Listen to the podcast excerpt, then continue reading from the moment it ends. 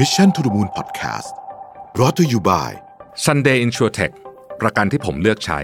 Smart Insurance Bond Simple ประกันยุคใหม่ที่มาพร้อมกับเทคโนโลยีทำทุกอย่างให้รวดเร็ว ในราคาที่เหลือเชื่อ ด้วยประกันที่ออกแบบมาด้วยใจ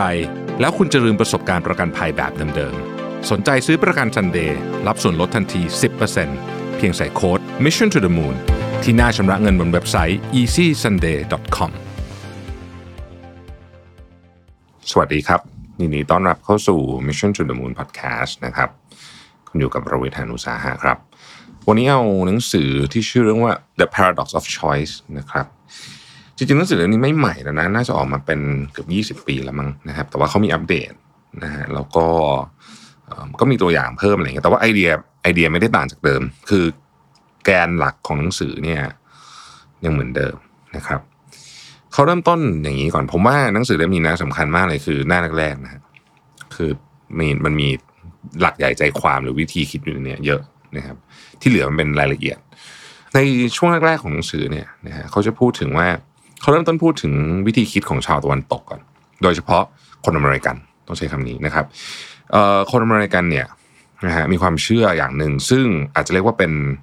ความเชื่อที่สร้างประเทศมาเลยก็ว่าได้นะครับ นั่นก็คือ ยิ่งมีอิสรภาพมากเท่าไหร่นะฮะผู้คนจะอยู่ดีกินดีหรือว่ามีความสุขมากขึ้นเท่านั้นนะครับ ก็ไม่แปลกเราก็จะเห็นว่าอเมริกาเนี่ยนะฮะเป็นดินแดนแห่ง freedom นะเป็น land of the freedom land of the free อะไรแบบนี้นะฮะแล้วก็เราก็จะเห็นว่าผู้คนที่เนี่ยก็ให้ความสำคัญกับเรื่องนี้มากนะครับเขาไม่ได้เขียนแบบนี้แต่ผมมีหลาย ๆ เรื่องที่ผมก็รู้สึกว่า เออมันมันเป็นปรากฏการณ์ทางสังคมที่น่าสนใจดี เพราะว่าขนบของฝั่งบ้านเราเนี่ยจะเป็นอีกแบบหนึ่งนะครับทุกท่านน่าจะจำตอนโควิดได้ใช่ไหมฮะว่า มันจะมีเรื่องใส่หน้ากากไม่ใส่หน้ากากเนี่ยหนักมากอะว่าคือห้ามบังคับเราต้องใส่หน้ากากไปที่ไหนอะไรเงี้ยคือถ้าเป็นแบบเมืองไทยหรือว่าไอ้ฝั่งตะวันออกเนี่ยนะครับประเทศแถบๆเนี่ยไม่มีปัญหาหรอกที่จะต้องให้คนใส่หน้ากาก เพื่อที่จะเข้าไปในสถานที่บางอย่างหรือ ใช้บริการรถสาธารณะอะไรประมาณนี้นะฮะแต่ว่าที่นู่นเนี่ยเขาจะถือว่าเป็นเรื่องใหญ่มากๆ อันนี้ไม่ต้องพูดถึงวัคซีนนะโหอันนั้นนี่คือมีแบบทุกท่านน่าจะเคยได้ยินลัทธิ anti vax ใช่ไหมเออนั่นแหละนะฮะก็คือจะไปนั่นเลย ก็ตก็เป็นหนึ่งอย่างที่ทำให้เห็นว่า เขายึดถือเรื่องของเสรีภาพมากๆนะครับหรือแม้แต่กระทั่งเรื่องอย่างเสรีภาพในการครอบครองปืนอาวุธปืนเนี่ยนะฮะที่อเมริกาเองก็ยังแก้ไม่ได้นะล่าสุดเนี่ยที่ผมเช็คนะในเว็บไซต์เนี่ยนะฮะ มันมีคนบันทึกไว้อะว่าปีเนี้ยนะฮะมีมี mass shooting เกิดขึ้นกี่ครั้งแล้วอะเข้าใจว่าแบบเป็นหลายร้อยครั้งสามร้อยครั้งอะไรแบบนี้นะฮะแล้วนะทั้งๆที่เพิ่งมาครึ่งปีนิดๆมันมี definition ของคำว่า mass shooting ด้วยนะครับ ว่ามันจะต้องมีผู้บาดเจ็บและเสียชีวิตเกิน 4 คนผมจำไม่ผิดนะฮะอะไรอย่างเงี้ยถึงจะเรียกว่า mass shooting นะแต่ว่าเรื่องเรื่องกฎหมายปืนก็เป็นเรื่องที่แบบมหากราบสุดๆเลยที่อเมริกาเนี่ยนะฮะจนถึงทุกวันนี้ก็ยังไม่ได้มีทางออก ที่ที่ชัดเจนนะฮะแล้วก็ขึ้นอยู่กับรัฐต่างๆด้วยนะครับ จริง ๆ ถ้าไปดูลึกไปกว่านั้นเนี่ยจริง ๆ มันมีสิ่งที่เรียกว่า militia ด้วยนะสำหรับคนที่มีความเชื่ออนุรักษ์นิยมจัดๆเนี่ยนะฮะฝั่งขวาของฝั่งหมายถึงความคิดด้านขวาของของการเมืองอเมริกาเนี่ยมันก็จะมีเรื่องของคล้ายๆกับผมผมไม่รู้ภาษาไทยเรียกว่าอะไรกองทัพของ คนธรรมดาเหรอของประชาชนทั่วไปอย่างเงี้ยก็จะแบบมีปงมีปืนอะไรอย่างเงี้ยนะครับบางทีก็เป็นแบบ คือมันมันเป็นก้ากึ่งระหว่างแบบกองทัพอิสระเลยนะคืออาวุธปืนเยอะประมาณนั้น หรือแปลความเป็นแบบแก๊งอะไรอย่างเงี้ยคือมันวนๆกันอยู่นะฮะแล้วก็มันก็ไม่มีมาตลอดนะในอเมริกาเพียงแต่ว่าช่วงไหนมากน้อย หรือว่าอยู่ที่รัฐไหนคุณจะเห็นเยอะหน่อยอะไรเงี้ยนะครับเขาในหนังสือเขาก็บอกว่ามันเป็นเรื่องที่แบบ เป็นเรื่องที่มันอยู่ในขนบธรรมเนียมของอเมริกันจริงๆ แล้วก็สำหรับคนอเมริกันส่วนใหญ่เนี่ยนะฮะในนี้เขาใช้คำว่า freedom is the highest good มันคือสิ่งสูงสุด ยิ่งใหญ่สูงสุดนะฮะแล้วก็ the more freedom people have the better off they are and the better off our society is ก็คือ ยิ่งคนมีอิสระเท่าไหร่นะฮะคนเหล่านั้นก็จะ ดีขึ้น แล้วก็สังคมก็จะดีขึ้นประมาณนี้นะครับอ้อลืมเล่าให้ฟังว่าตอนที่เป็นที่ผมเล่าเรื่องหนังสือเนี่ยนะครับอาจจะไปด้วยสปีดที่ช้านึงเพราะผมเปิดหนังสืออ่านไปด้วยนะฮะแล้วก็ก็จะไปดูโน้ตอะไรที่จดจดไว้อะไรเงี้ยแล้วบางทีมันต้องใช้เวลาในการแบบระระลึกนิดนึงว่าเออที่ไอที่อ่านไปเนี่ยเราเข้าใจว่าอะไรนะครับ แล้วก็อย่างอย่างที่บอกคือพยายามจะทำให้มันมีเนื้อหาที่ยาวนิดนึงนะฮะก็จะเล่าตัวอย่างตัวอย่างอะไรไปเรื่อยเปื่อยของผมเนี่ยนะครับ ก็จะเป็นตอนที่ สบายๆแบบเสียงก็อาจจะช้าลงหน่อยหนึ่งนะฮะแล้วก็ตอนนี้ก็จะพยายามทำให้มันยาวหน่อย จริง ๆ อาจจะเหมาะกับการฟังตอนจะนอนก็ได้นะครับ ฟังไปเรื่อยๆแล้วผมก็จะใส่ความคิดเห็นของผมไปเรื่อยนะฮะไม่ได้อ่านเฉพาะหนังสืออย่างเดียวนะครับ คือเอาหนังสือมาเป็นคล้ายๆกับคล้ายๆกับแกนในการเล่าเรื่องเท่านั้นเองนะครับ ทีนี้เขาบอกว่าโอเค อเมริกาเนี่ยมันสร้างขึ้นจากจากความเชื่อนี้จริงๆนะฮะ อย่างไรก็ดีเนี่ยเขามีความเชื่อว่านักผู้เขียนนะฮะเขามีความเชื่อว่า เราอยู่ในจุดที่เรามีช้อยส์มากจนเกินไป และอาจจะไม่ดีกับสังคมโดยรวมนะครับ เพราะว่าการที่เรามีช้อยส์มากเกินไปเนี่ย บางทีเนี่ยมันทำให้เราเนี่ยเหนื่อยแล้วก็เหมือนกับเขาใช้คำว่า decision fatigue แปลว่าคุณมีการตัดสินใจในแต่ละวันเนี่ย เยอะจนเกินไปนะครับถ้าใครนึก นึกถึงเรื่องนี้นะ ผมก็นึกถึงว่าเออ มันมีฉากหนึ่งที่คลาสสิกสุดๆ ในหนังจำจำหนังชื่อเรื่องไม่ได้ละขออภัยนะครับคือผมอาจจะไม่ได้เชี่ยวชาญเรื่องภาพยนตร์บ้างนะแต่มันเป็นเหมือนกับในในหนังอะพระเอกซึ่งน่าจะเป็นตำรวจนะฮะตำรวจตำรวจใช่ ไปซื้อปืนกับเด็กคนหนึ่งอะนะเป็นแบบฉากนี้ตลกมากที่บอกว่าจะเอาปืนสีดำด้านหรือดำเงาเลยนะถ้าใครจำฉากนี้ได้นะผมจำชื่อหนังไม่ได้จริงว่าหนังอะไรนะ แต่ว่าพออ่านเรื่องเนี้ยก็นึกถึงไอ้ฉากนี้ขึ้นมานะฮะซึ่งแบบว่า ฉากนี้ตลกมาก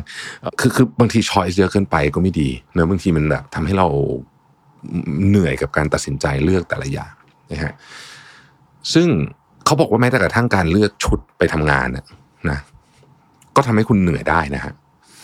แล้วก็คำพูดนี้ก็จะคลาสสิกเพราะว่าเราก็จะพบว่ามันก็จะมีใช้คำว่าอะไรเดียมหาเศรษฐีหลายคนนะที่เก่งๆเนี่ยนะฮะที่แบบแต่งตัวเหมือนเดิมทุกวัน เพราะว่าขี้เกียจคิด หรือแบบไม่ไม่ต้องการจะคิด แต่ในความเป็นจริงแล้วเนี่ย ผมค่อนข้างเห็นด้วยกับเรื่องนี้นะ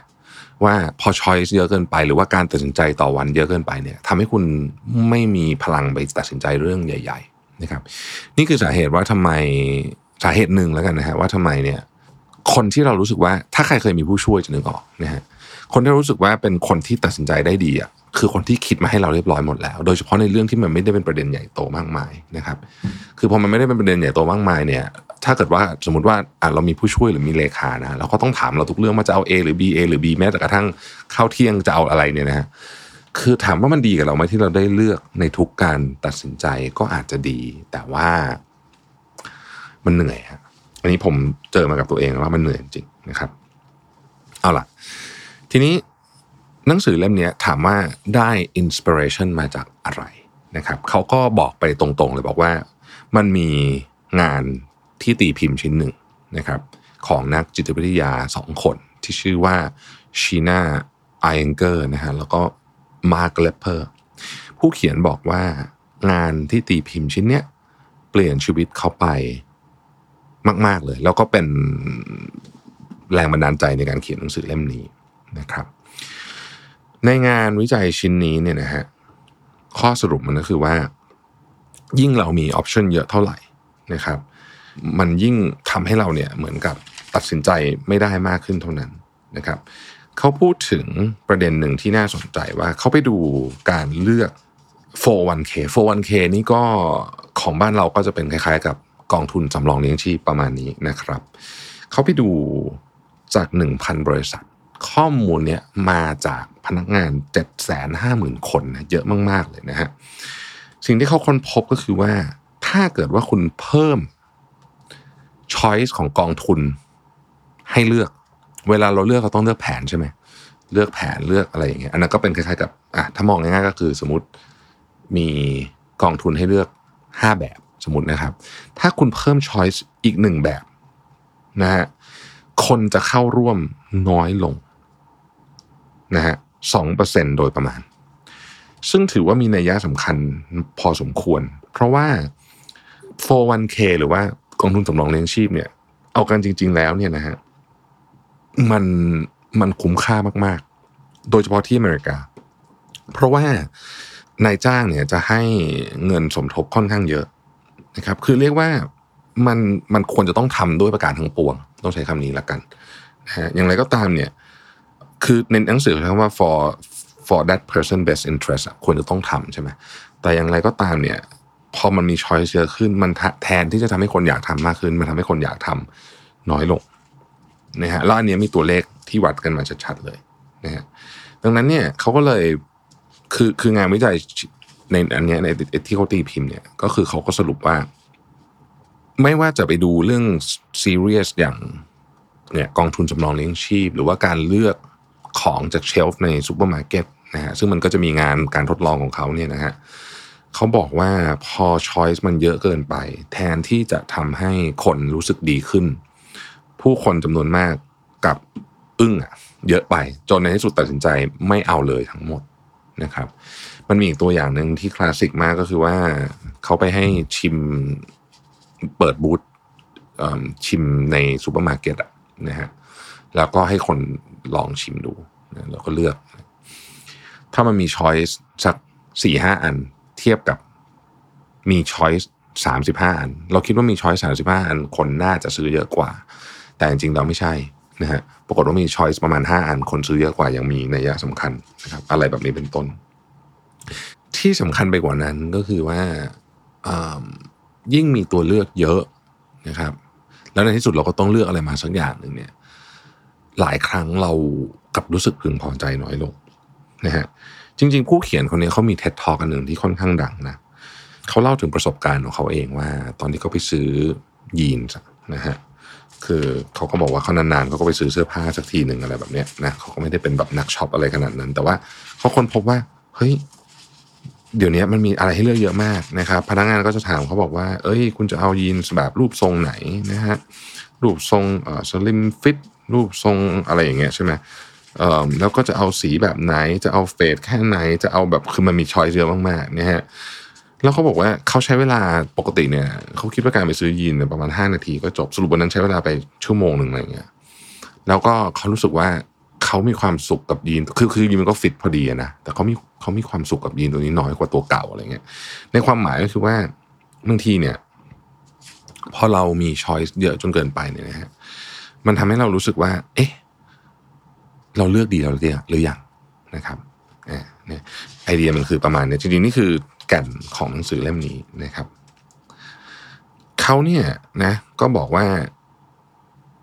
พอมันมีอะไรเยอะจนเกินไปเนี่ย เราก็ใช้เวลาในการรีเสิร์ชข้อมูลเยอะนะครับ แทนที่จะได้ใช้เวลาในการ enjoy กับ choice นั้นๆ ที่เราหรือว่าไปจัดการกับ choice นั้นๆที่เราเลือกมานะ เราก็เลยมีความเป็นไปได้เหมือนกันที่จะที่จะมีความสุขน้อยลง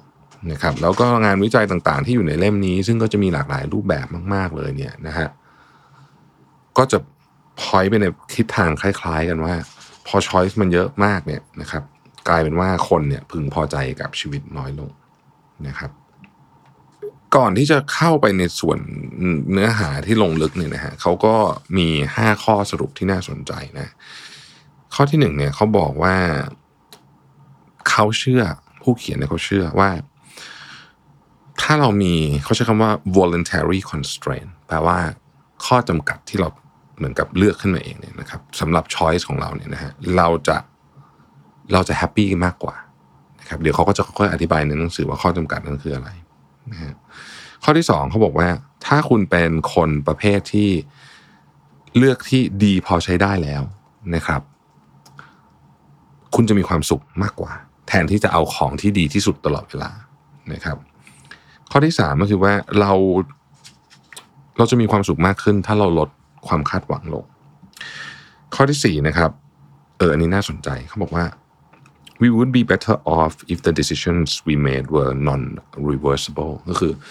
เราจะแฮปปี้มากกว่าถ้าเกิดการตัดสินใจนั้นนะมันไม่สามารถถอยหลังกลับได้นะครับ แล้วก็ข้อสุดท้ายก็บอกว่า we would be better off if we paid less attention to what others around us were doing โอเค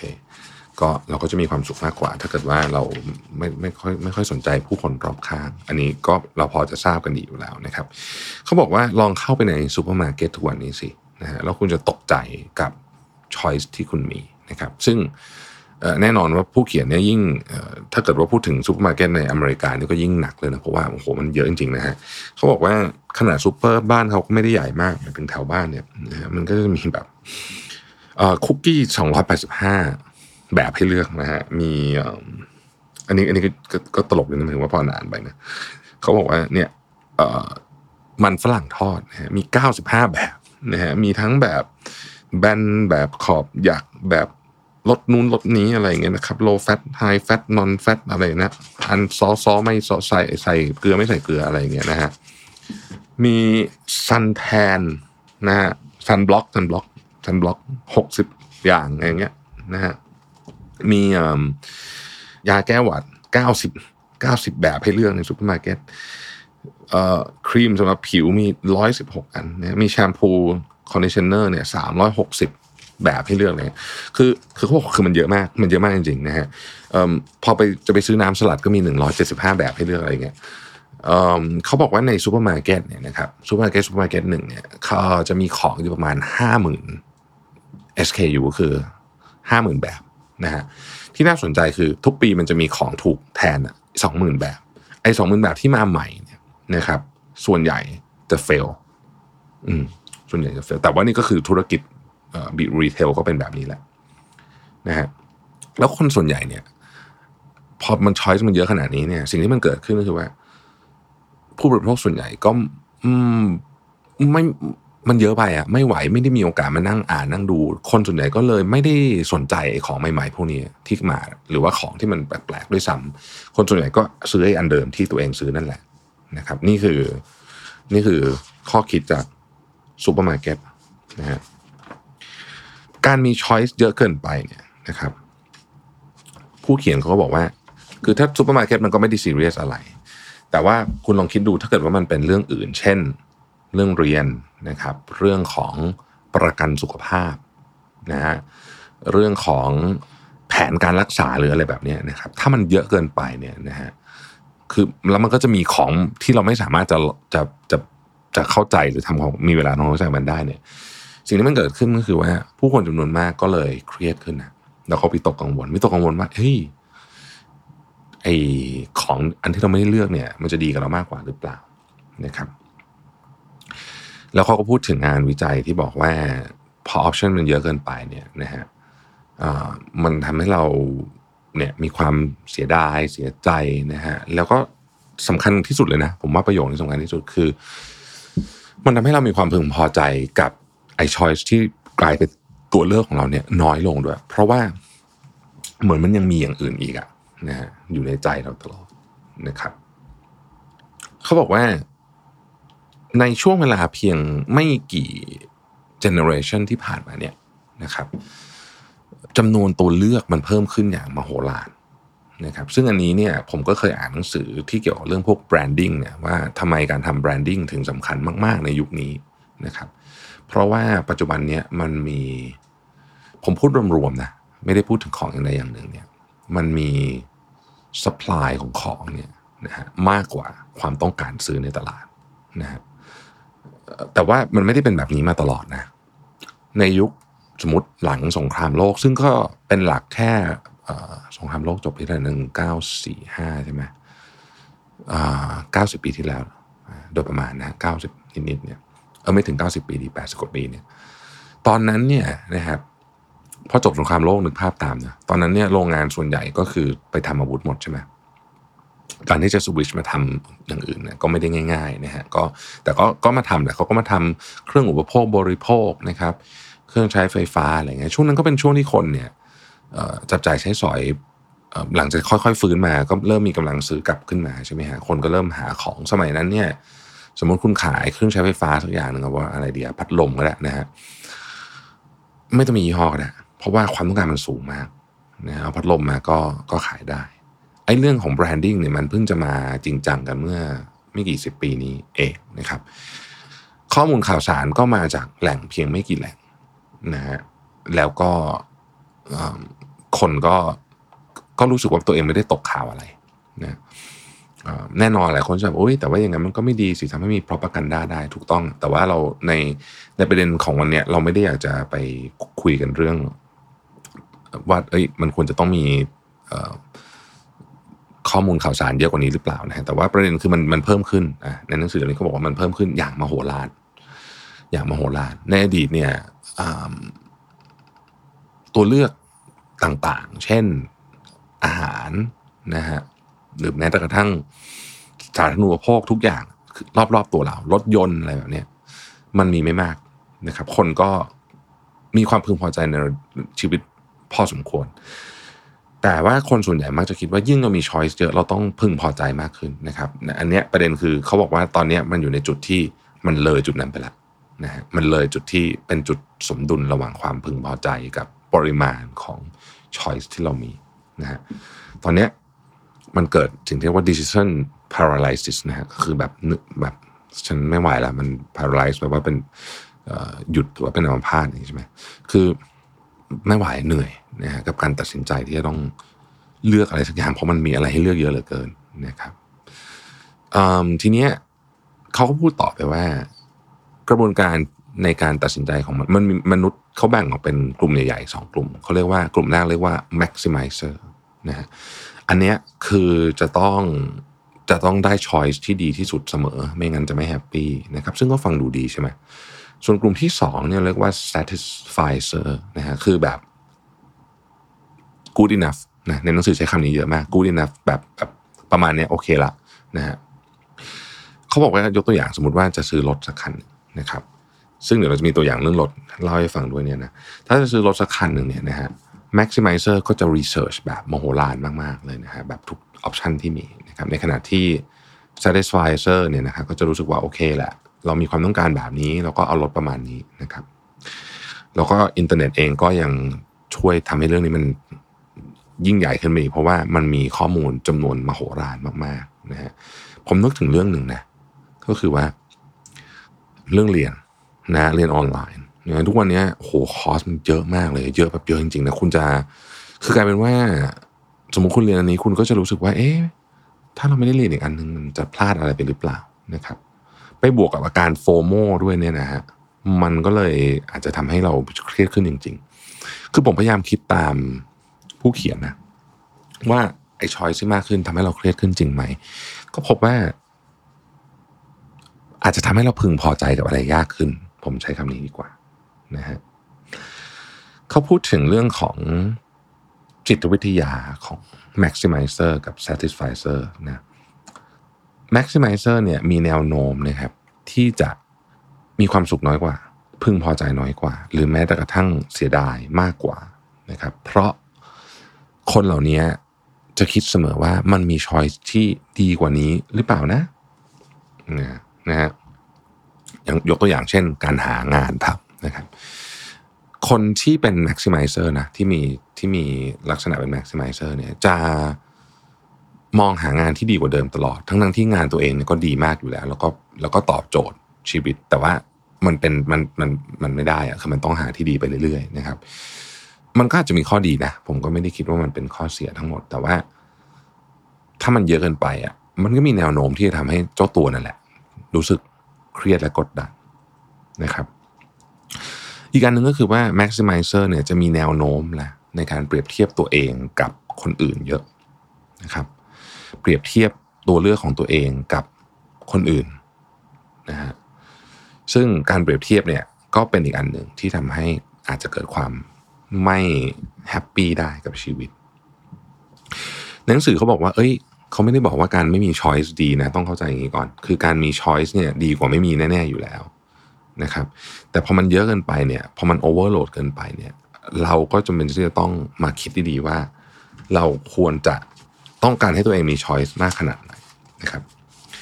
ผมชอบตัวอย่างอันหนึ่งในนี้นะผมจะค่อยๆ เล่าตัวอย่างอันนี้ให้ฟังนะครับมีสองอัน เขาพูดถึงคนหนึ่งชื่อแองเจล่าแองเจล่าเนี่ยนะฮะกำลังเลือกที่จะไปวันหยุดนะครับ ว่าเออจะไปไหนดีนะฮะ ตอนแรกเนี่ยนะเธอก็คิดไว้สองอันนะครับ อันที่หนึ่งก็คือจะไปแถบ Northern California นะฮะก็เป็นแคลิฟอร์เนียตอนเหนือนะครับ หรือว่าจะไปที่ริมทะเลที่ Cape Cod Cape Cod ที่อยู่ที่แมสซาชูเซตส์นะฮะทีเนี้ยก็คิดมันอยู่คนละข้างเลยนะข้างซ้ายข้างขวานะครับ เธอก็คิดว่า เออ เธออยากจะไปแบบแนวแบบ เอ๊ะ adventure หน่อยไหมมีธรรมชาติหรือมีกิจกรรมเยอะๆหน่อยหรือว่าจะไปแบบชิลๆดี อยากจะอยู่ outdoor แต่ก็แบบเฮ้ยมันก็ร้อนเหมือนกันนะมันเป็น summer อะไรอย่างเงี้ยนะฮะแล้วก็อยากจะแบบต้องการร้านอาหารดี ๆ ด้วยนะฮะแต่ก็ไม่อยากคนเยอะเกินไปอะไรเงี้ยพอมีสอง choice เนี่ยเขาก็จะพิจารณาเทียบไปเทียบมานะแบบที่เราทำกันแหละนะว่าเราอยากจะไปไหนดีก็เทียบกันดู มันก็จะไม่มีอะไรที่ ดีไปกว่าอันหนึ่งอย่างชัดเจนนะครับ ส่วนใหญ่เวลาเรามาถึง choice แบบนี้นะครับ แต่เราลองคิดตามนะสมมติบอกว่า อยู่ดีๆขณะที่คุณแองเจล่าเนี่ยกำลังคิดถึงว่าจะไปที่แคลิฟอร์เนีย หรือว่าจะไปที่แมสซาชูเซตส์ดีเนี่ยนะฮะก็มี choice ที่สามเกิดขึ้นนะฮะคือเพื่อนเขาเพื่อนของเธอก็บอกว่าเออเนี่ยไปอยู่ที่เวอร์มอนต์มันดีไหมเพราะว่าไอ้เวอร์มอนต์เนี่ยนะมันก็สนุกนะ ไม่เธอไม่เคยไปแน่เลยใช่ไหมเวอร์มอนต์เนี่ยนะฮะsummer เนี่ยเขาก็มีปีนเขานะฮะมีทะเลสาบที่ว่ายน้ำได้นะครับ แล้วก็มี art festival ร้านอาหารก็ไม่แย่นะ ใช้ได้เลยทีเดียวนะครับกลางวันอุ่นแล้วก็กลางคืนเนี่ยไม่ร้อน summer บางที่ในอเมริการ้อนนะกลางคืนนะฮะแล้วก็เอ้ยเธอก็ชอบฟังเพลงเพราะๆใช่ไหมในใกล้ๆไอ้ไอ้กระท่อมเนี่ยนะ ก็มี คล้ายๆกับเมืองที่มีแจ๊สบาร์ที่ดังหลายอันอะไรเงี้ยนะฮะแล้วก็เธอก็อยู่ใกล้ๆเพื่อนด้วยเพราะว่ามีเพื่อนอยู่อมอนหลายคนแบบนี้เป็นต้นนะครับเอาคราวนี้ช้อยที่สามมาก็ต้องมาชั่งกันอีกนะฮะแล้วพอกำลังคิดถึงเรื่องนี้อยู่แองเจล่าเขาบอกว่าเฮ้ยถ้าเกิดการไปอยู่ใกล้ๆเพื่อน เราก็เออน่าจะสนใจดีเนี่ยแล้วถ้าเกิดว่าทำไมเราถึงไม่ไปเที่ยวใกล้ๆ กับที่พ่อแม่อยู่เพราะไม่ได้เจอพ่อแม่มาสักพักแล้ว จะเห็นว่าอันนี้เป็นเรื่องที่เราเป็นเรื่องที่ปกติมากใช่ไหมครับ แต่ว่าถ้าเราคิดจริงๆเนี่ยตอนแรกคุณแองเจล่าเนี่ยเนี่ยเขาบอกว่าในหนังสือเขาบอกว่าแองเจล่าไม่ได้คิดถึงประเด็นเรื่องเพื่อนด้วยซ้ำในตอนแรกที่จะเลือกนะฮะแล้วตอนนี้ก็จะมีแฟกเตอร์พวกนี้เข้ามาคำถามก็คือว่า คุณชั่งน้ำหนักยังไงนะครับ ถ้าตัวอย่างนี้ยังไม่ค่อยชัดเจนเนี่ยนะฮะก็เอาตัวอย่างเลือกงานแล้วกันนะครับเราลองนึกภาพตามนะครับ งานที่หนึ่งเนี่ยนะฮะเงินเดือนเริ่มต้นดีนะครับเงินเดือนเริ่มต้นดีนะครับ โอกาสเติบโตปานกลางนะฮะ มี job security สูงมากแปลว่าโอกาสที่คุณโดนไล่ออกเนี่ยนะน้อยมากนะครับ แล้วก็บรรยากาศในที่ทำงานอะโอ้โหดีเยี่ยมเลย งานที่สองนะฮะเงินเดือนเริ่มต้นก็ปานกลาง แต่ว่ามีโอกาสเติบโตสูงมากนะครับ ระดับความปลอดภัยของงานกลางๆนะฮะเอออย่างไรก็ดีเนี่ยบรรยากาศของการทำงานค่อนข้างจะเป็นแบบมีความทางการนิดหนึ่งก็คือเป็นออฟฟิศนะฮะมี layer ต่างๆ พอสมควร อะจะเลือกยังไงดีนะครับ ระหว่างที่กำลังคิดระหว่าง job ที่หนึ่งกับ job ที่สองเนี่ยนะฮะ job ที่สามก็เพิ่มขึ้นมา job ที่สามเนี่ยนะครับ คนนี้ในนี้ตัวอย่างเขาชื่อว่าไมเคิลเนี่ยนะเพราะ job ที่สามเนี่ยจะทำให้คุณไมเคิลเนี่ยได้ไปอยู่ในเมืองที่สนุกตื่นเต้นมากนะฮะปรากฏว่าอ้าวอยู่ดีๆเนี่ยความน่าสนใจของไอ้เมืองที่เขาจะได้มีโอกาสไปทำที่สามเนี่ยนะสมมุติว่ามันเป็นเมืองที่แบบ น่าไปทำงาน น่าไปอยู่ เช่นสมมติเป็นเมืองโคเปนเฮเกนก็ได้อะสมมตินะฮะเฮ้ยน่าสนใจเพราะว่าโคเปนเฮเกนเนี่ย มันเป็นเมืองที่แบบคุณภาพชีวิตดีใช่ไหมเออ แล้วก็แบบคุณไมเคิลนี่เขาก็อาจจะแบบชอบความชิลของคนนอร์ดิกด้วยเนี่ยนะปรากฏว่าเฮ้ยอยู่ดีๆไอสถานที่เนี่ย ซึ่งตอนแรกระหว่างงานที่หนึ่งงานที่สองเนี่ย ไม่มีเรื่องสถานที่เข้ามาเกี่ยวข้องเลย เพราะว่าอยู่เมืองเดียวกัน อยู่เมืองเดิม ที่เขาอยู่นี่แหละปรากฏว่าอันที่สามเนี่ยสถานที่เฮ้ยกลายเป็นมีส่วนเข้ามาละมี factor เพิ่มขึ้นมา แล้วเราจะเอา factor นี้ไปเทียบกับหนึ่งกับสองยังไงนะครับ และในขณะที่กำลังมีหนึ่งสองสามอยู่เนี่ยก็มีงานที่สี่ขึ้นมานะงานที่สี่เนี่ยกลับไปที่บ้านเกิดเลย อันนี้เหมือนกับ อันนี้เขาอยู่อีกเมืองหนึ่งมาเรียนใช่ไหมกลับไปที่บ้านเกิดเลยก็มีโอกาสได้อยู่ใกล้ชิดพ่อแม่แล้วก็เพื่อนเก่า เอ๊ะ ก่อนหน้านี้ก็ไม่ได้คิดถึงเรื่องนี้ เพราะว่าไม่ได้คิดว่ามี option นี้ด้วยนะฮะอย่างไรก็ดีเนี่ย คุณไมเคิลก็มีแฟนอยู่ที่เมืองที่ได้งานที่หนึ่งเนี่ยนะคือคือเมืองที่เขาอยู่ เอ๊ะ อันนี้มันควรจะมีน้ำหนักแค่ไหน แล้วไอ้ relationship เนี่ยมันมันจริงจังแค่ไหนอะไรเงี้ย โอ้โห พอคิดไปคิดมาก็ยิ่งเยอะมากเลยใช่ไหมครับ สิ่งที่น่าสนใจเกี่ยวกับเรื่องเนี้ยเขาบอกว่าคุณเลือกหรือเข้าใจไหมว่า เวลาคุณมี choice แบบนี้เนี่ย สิ่งที่มันเกิดขึ้นเนี่ยคือ opportunity cost แล้วคุณสามารถให้น้ำหนักกับของแต่ละอย่างได้ถูกต้องอย่างไรนะครับ ทุกอย่างมี opportunity cost หมดคือค่า ใช้คำว่าค่าเสียโอกาสหรือค่าที่ไม่ได้ทำอีกอย่างหนึ่งนะครับหนึ่งในการถกเถียงที่ใหญ่มากที่สุดอันหนึ่งที่เขาบอกว่าเขาเองก็ไม่ได้สรุปนะว่าอะไรดีกว่ากัน แต่เขาอยากจะชวนคิดนะครับ คนจำนวนมากมีความเชื่อว่าการซื้อบ้านนะเป็นการลงทุนที่ดี ถูกไหมฮะเขาก็บอกเขาไม่ได้เถียงนะ แต่ว่าลองมาช่วยลองมาคิดกันว่า ระหว่างซื้อกับเช่าบ้านเนี่ยนะฮะยังไงถึงเป็นน่าจะเหมาะกับคุณมากกว่า สมมุติว่าคุณจะต้องดาวบ้านสักสามล้าน เขาบอกคนที่ดาวบ้านส่วนใหญ่ก็จะคิดประมาณนี้บอกอะฉันดาวบ้านสามล้านนะ ค่าผ่อนต่อเดือนเนี่ยนะ ก็คือว่ามันก็คือตัวค่าผ่อนนะภาษีนะครับประกันต่างๆ แล้วก็ค่านู่นนี่เมนเทนแนนซ์นู่นนี่ต่างๆเนี่ยก็พอๆกับค่าเช่านะฮะถ้าคิดอย่างนั้นก็แปลว่าเงินดาวเป็นเงินลงทุนนะครับสมมุติว่าดาวบ้านไปสามล้านเขาเชื่อว่าท้ายที่สุดแล้วเนี่ยถ้าขายบ้านยังไงยังไงก็ต้องได้มากกว่า 3 ล้าน เยอะมากแน่นอนนะครับ ซึ่งก็จริงโดยเฉพาะในช่วงที่ราคาบ้านขึ้น แต่สิ่งที่ ผู้เขียนเขาบอกว่าสิ่งที่คนส่วนใหญ่ไม่ได้คิดต่อ คือว่า เอ๊ะ แต่ถ้าเกิดว่าเราตัดสินใจเช่าวันนี้แล้วเอาเงิน 3 ล้านที่ต้องดาวเนี่ย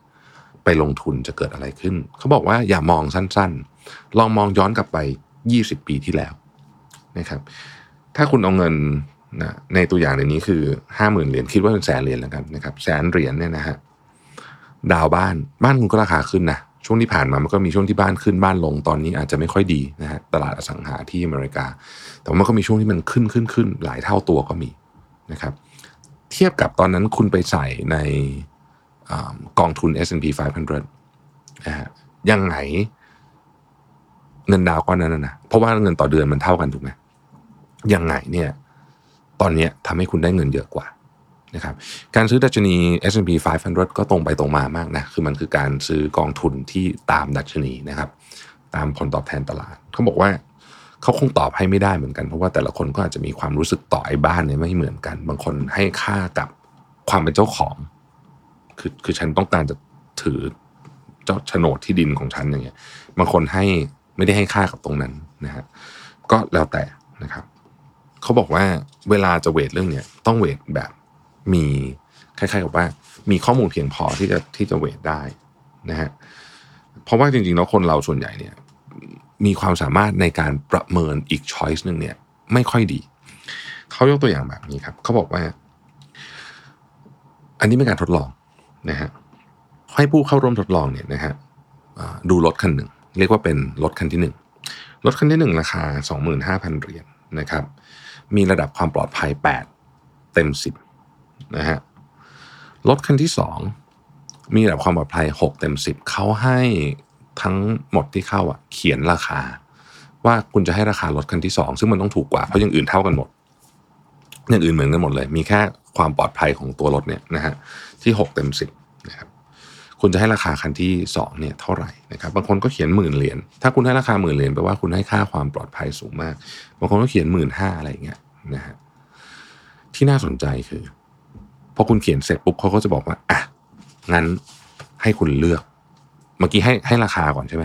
เราให้คุณเลือกว่าคุณจะเอารถคันที่หนึ่งที่มีความปลอดภัย 8 ราคา 25,000เหรียญกับรถคันที่ 2 ที่คุณเพิ่งเขียนราคาให้ตัวเองเนี่ยคุณจะเลือกคันไหนฮะพอเป็นแบบนี้ปุ๊บเนี่ยถ้าเกิดว่าราคาที่คุณเขียนมันเป็นราคาที่คุณคิดว่ารถคันที่สองที่ความปลอดภัยน้อยกว่า ควรจะราคาเท่านั้นจริง ๆ คนเลือกมันต้องห้าสิบห้าสิบเพราะว่าคุณเป็นคนเขียนราคาเองถูกไหมฮะคุณก็ แสดงว่าคุณให้ราคามันเท่ากันสองอย่างแต่ว่าพอเอาความเป็นจริงแล้วเนี่ย คุณให้ค่ามันเท่ากันคือ ความปลอดภัยที่ลดลงไป คุณได้ใส่เข้าไปในราคาที่ลดลงไปแล้ว แต่ความเป็นจริงเนี่ย คนส่วนใหญ่จะเลือกตัวที่ครับที่ปลอดภัยกว่านะฮะซึ่งเขาบอกว่ามันก็แปลกดีเหมือนกัน เพราะว่าแปลว่า พอเราคิดจริง ๆ หรือถูกบังคับให้เลือกเนี่ยนะฮะ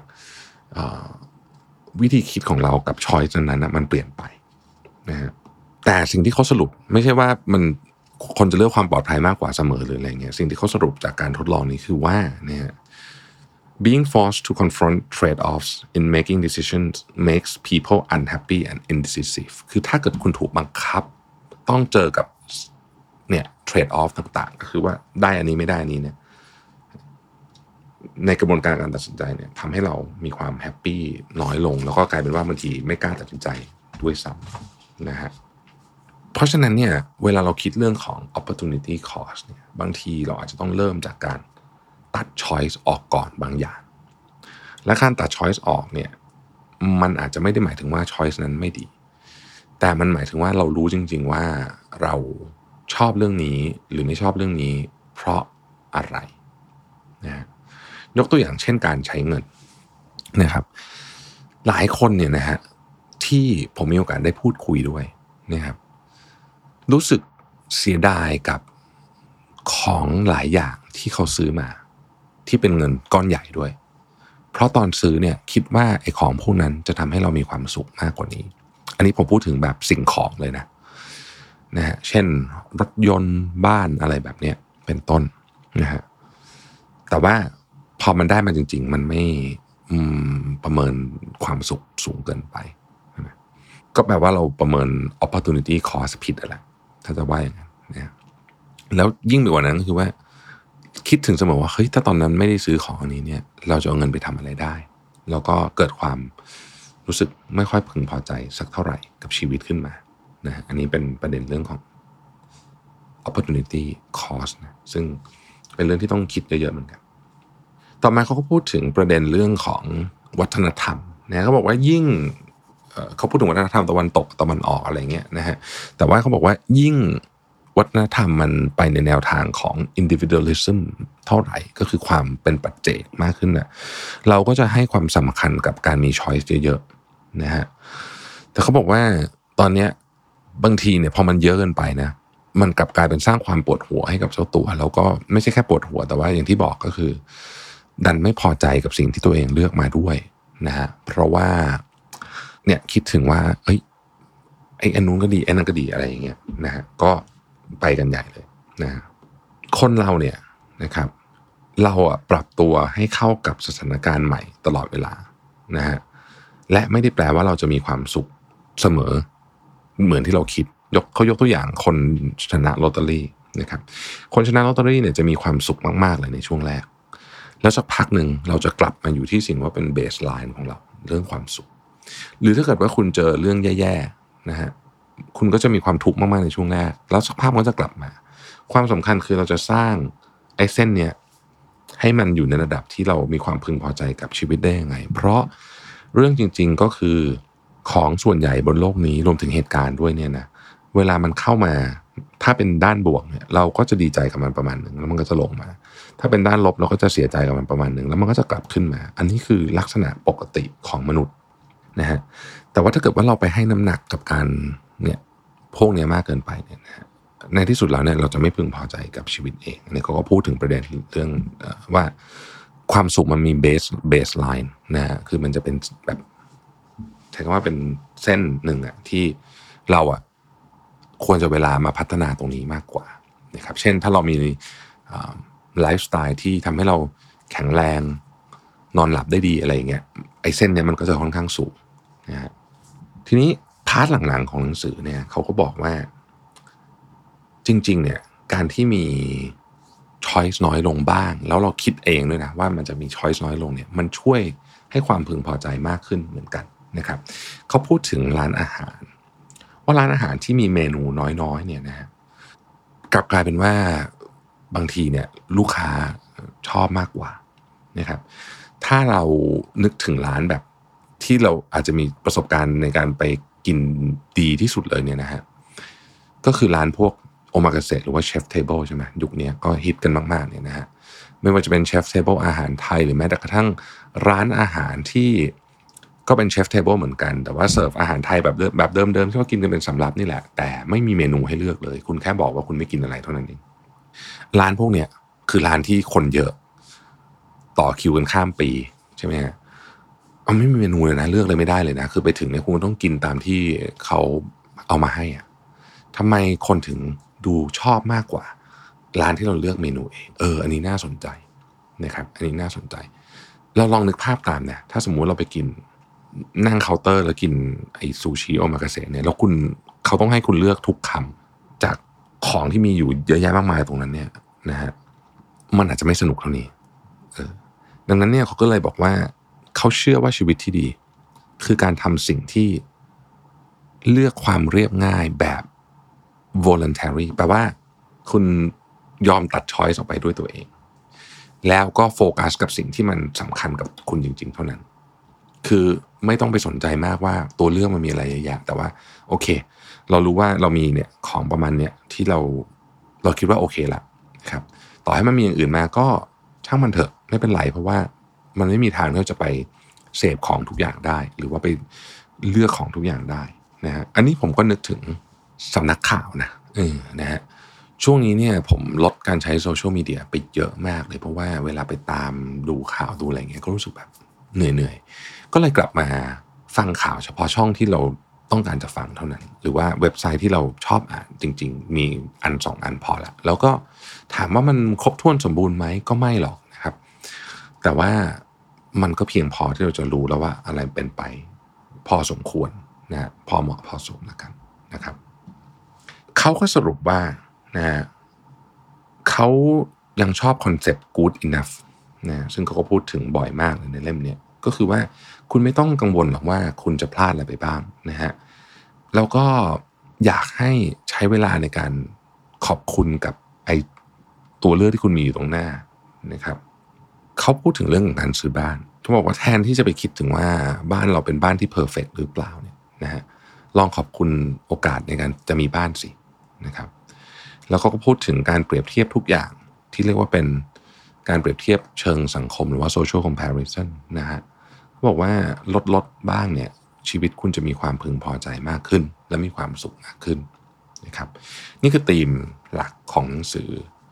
ในวันนี้นะฮะผม รู้สึกเหมือนกันว่าคำว่า choice เยอะเนี่ยมันคือ information overload หรือว่าการมีข้อมูลเยอะจนเกินไปในรูปแบบหนึ่ง ซึ่งเอาจริง ๆ แล้วมันไม่ทำให้ใครมีความสุขหรอกเพราะว่ามันเยอะเกินไปนะครับ แล้วก็ผมคิดว่าสิ่งที่พูดในหนังสือเล่มนี้เป็นประเด็นที่ดีน่าสนใจ แล้วก็แม้ว่าอาจจะเอ็นเอียงไปในทางแบบสุขนิยมหน่อยๆ บางคนที่ ทะเยอทะยานมากๆ อาจจะไม่ชอบนะนนี้บอกก่อน แต่ผมคิดว่า